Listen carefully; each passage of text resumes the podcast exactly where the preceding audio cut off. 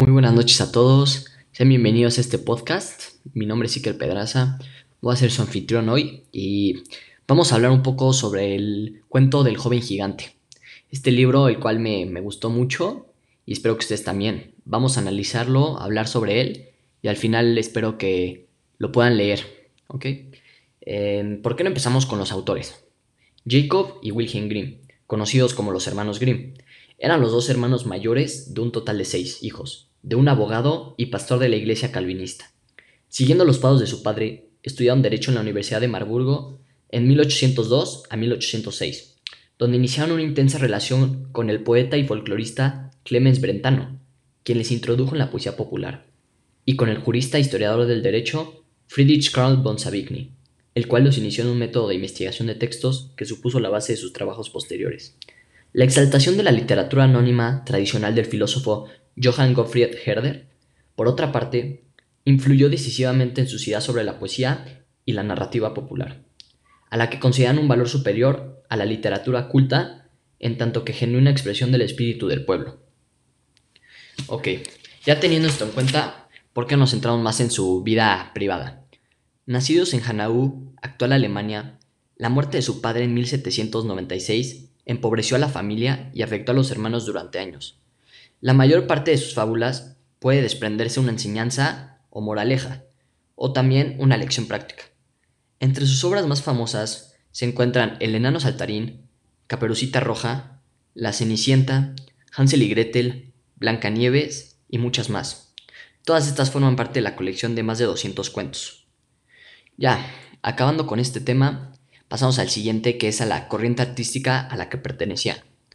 Los hermanos Grimm pertenecían al género literario del romanticismo. Este fue un movimiento artístico que surgió primero en Europa y después se extendió a lo largo del mundo. El romanticismo exaltaba la belleza y los ideales, dando libertad a los sentimientos. He aquí unas características del romanticismo para entender mejor la idea de lo que trata este concepto. empezamos con el individualismo. Este exalta la figura del individuo como centro de la creación. Le sigue la originalidad, que busca elegir a la expresión subjetiva como centro de la producción creativa. El nacionalismo. Exalta los valores, historia e identidad. La emocionalidad, una de las más importantes. Destaca las emociones, la pasión, la imaginación y los, y los sentimientos sobre toda la razón. Y rechazo al neoclasicismo. Deja de lado las tradiciones del año anterior y busca romper con las normas clásicas y académicas.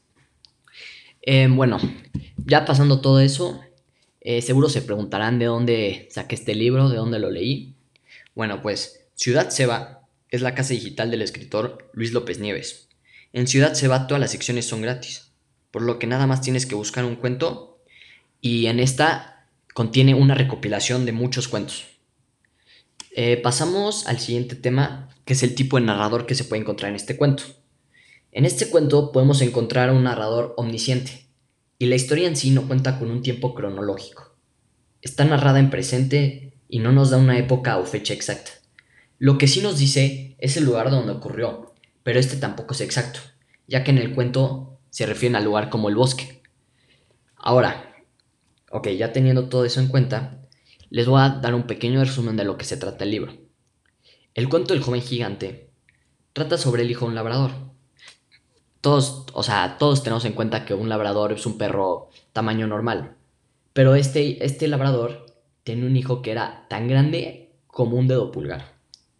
Un día su padre iba a trabajar al campo. El pequeño labrador lo quiso acompañar, pero el padre enojado le dijo que no iba a servir de nada más que para incomodarlo. Pero al final, la conciencia le ganó al papá y se lo llevó con él.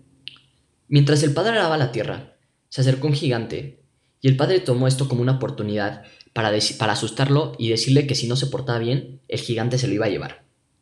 El gigante, al oír esto con sus enormes oídos, llegó de dos pasos a donde estaba el labrador y su pequeño hijo. Y se lo llevó. Se lo llevó. Al cabo de cuatro años, el, el pequeño labrador regresó siendo el labrador más grande y fuerte que había existido en esa tierra, porque el gigante durante esos cuatro años lo había hecho crecer y le había dado la fuerza que ningún otro labrador había tenido.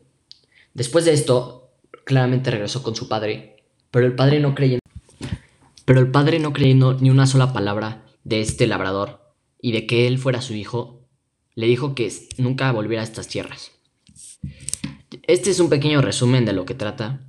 Espero que haya agarrado tu atención con esto. Y pues, ¿por qué no pasamos a hablar sobre los personajes? En la obra no encontramos ningún antagonista como usualmente encontramos en otras. Este cuento parte de un protagonista y varios personajes secundarios y terciarios. Un buen ejemplo de un personaje secundario en esta obra es el gigante, ya que este ayudó al protagonista a cambiar su forma de ser. Este, para mí, fue de los personajes más significativos en el cuento, ya que después de esto podemos ver un cambio total en el protagonista, el pequeño labrador. Ya para concluir con este podcast, les quiero dar la moraleja que yo saqué de la historia, o bueno, lo que, lo que aprendí de esta, de esta historia. Ya que la historia habla de cómo el pequeño labrador cambió durante esta, nos enseña que las personas pueden cambiar. Y con esto no me refiero a que el cambio tenga que ser físico, como el del labrador, sino que puede ser emocional. Y nunca hay que juzgar a una persona porque la vida da muchas vueltas y no sabes lo que pueda pasar en el futuro con esa persona. La verdad es que me gustó mucho leer este cuento y espero que a ustedes les haya gustado esta, esta pequeña reflexión y pues no sé, no sé qué esperan, vayan a leerlo.